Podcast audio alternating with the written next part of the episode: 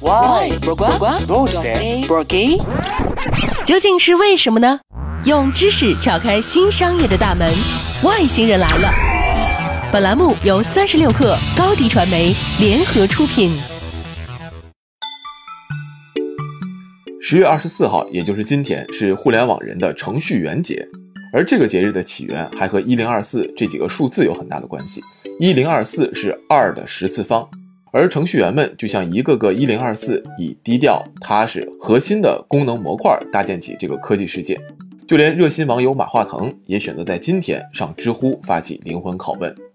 除了程序员节，或许你还听说过三七女生节、五二零表白节、幺零幺幺萝莉节，还有即将到来的双十一。那未来的趋势是人造节会越来越多。那么，为什么我们对这类节日乐此不疲呢？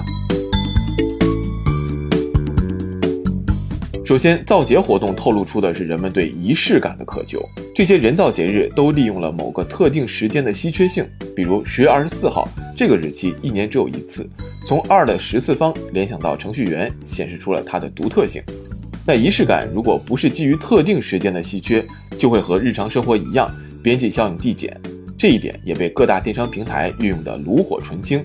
正因为一年一次，才能打造出淘宝天猫的双十一和京东的六幺八。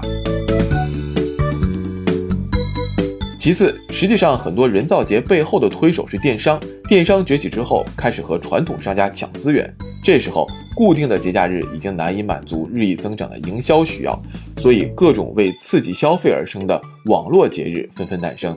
显然，人造节促销本身并没有什么，不过是挑个好日子罢了。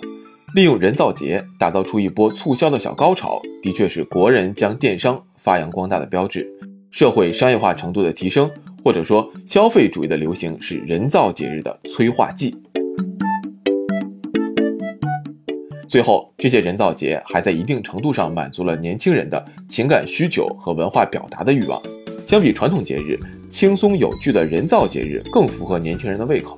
这些节日有着自娱自乐的属性，很多时候可以在互联网上掀起讨论的热潮，而在这个过程当中，人们完成了一轮甚至几轮的社交活动。节日是生活的调味剂，那么以后还会有什么人造节日出现呢？可能这还得看各大电商爸爸和互联网人的创造力了。这期节目就是这样，外星人，我们下期见。